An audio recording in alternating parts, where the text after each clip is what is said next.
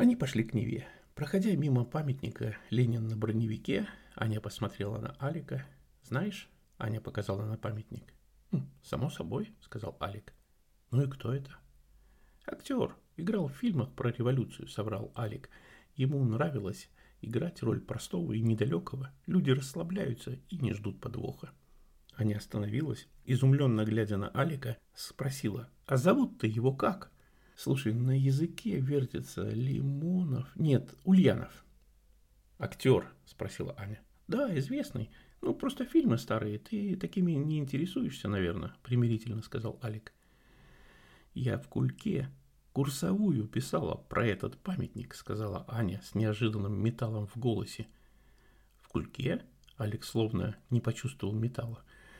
Бывший институт культуры имени Надежды Константиновны Крупской. Тебе это имя ничего не говорит? Аня продолжала давить и даже немного злиться.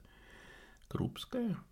Крупа. А, это бордель пани Крупской. Ты там училась, обрадовался Алик, потому что вспомнил, что такое Крупская. И потом, словно опомнился, отстранился от Ани. Я там училась, сжав зубы, процедила Аня.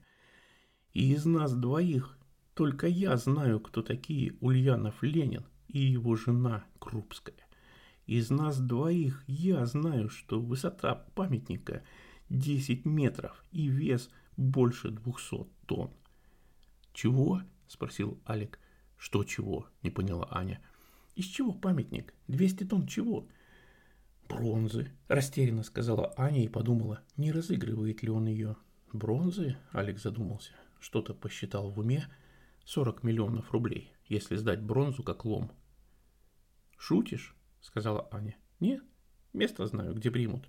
Но надо будет делиться с приемщиками, с крановщиком. Потом за один раз не увести, надо будет пилить на месте. Олег излагал свой бизнес-план. Скажи, что ты шутишь, или мы расстанемся здесь и сейчас. Олег серьезно посмотрел на нее. Конечно, шучу. Финляндии за вождя революции дадут вдвое больше, а через границу его можно переправить на подводной лодке – у меня знакомый есть, серьезным видом сказал Алик, но в конце не выдержал и рассмеялся.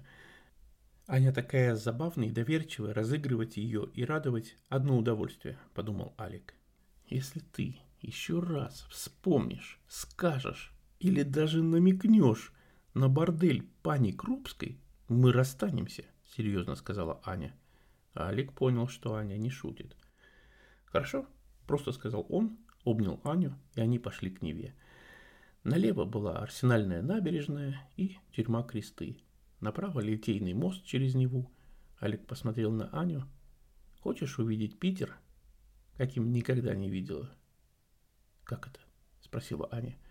«Понимаешь, когда на Литейный проспект смотрит гаишник, он видит, кто нарушает правила дорожного движения. Когда на Литейный смотрит турист, он видит архитектуру и все такое. Когда на Литейный смотрит корреспондент программы новостей, она видит происшествие, если ей повезло. Алик посмотрел на Аню и улыбнулся. Ну, или скукоту, если не повезло. «А что видишь ты?» – спросила Аня, заинтересовавшись предложенной игрой.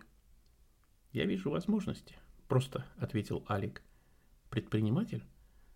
«Ну, это если не нарушать закон», – улыбнулся Алик.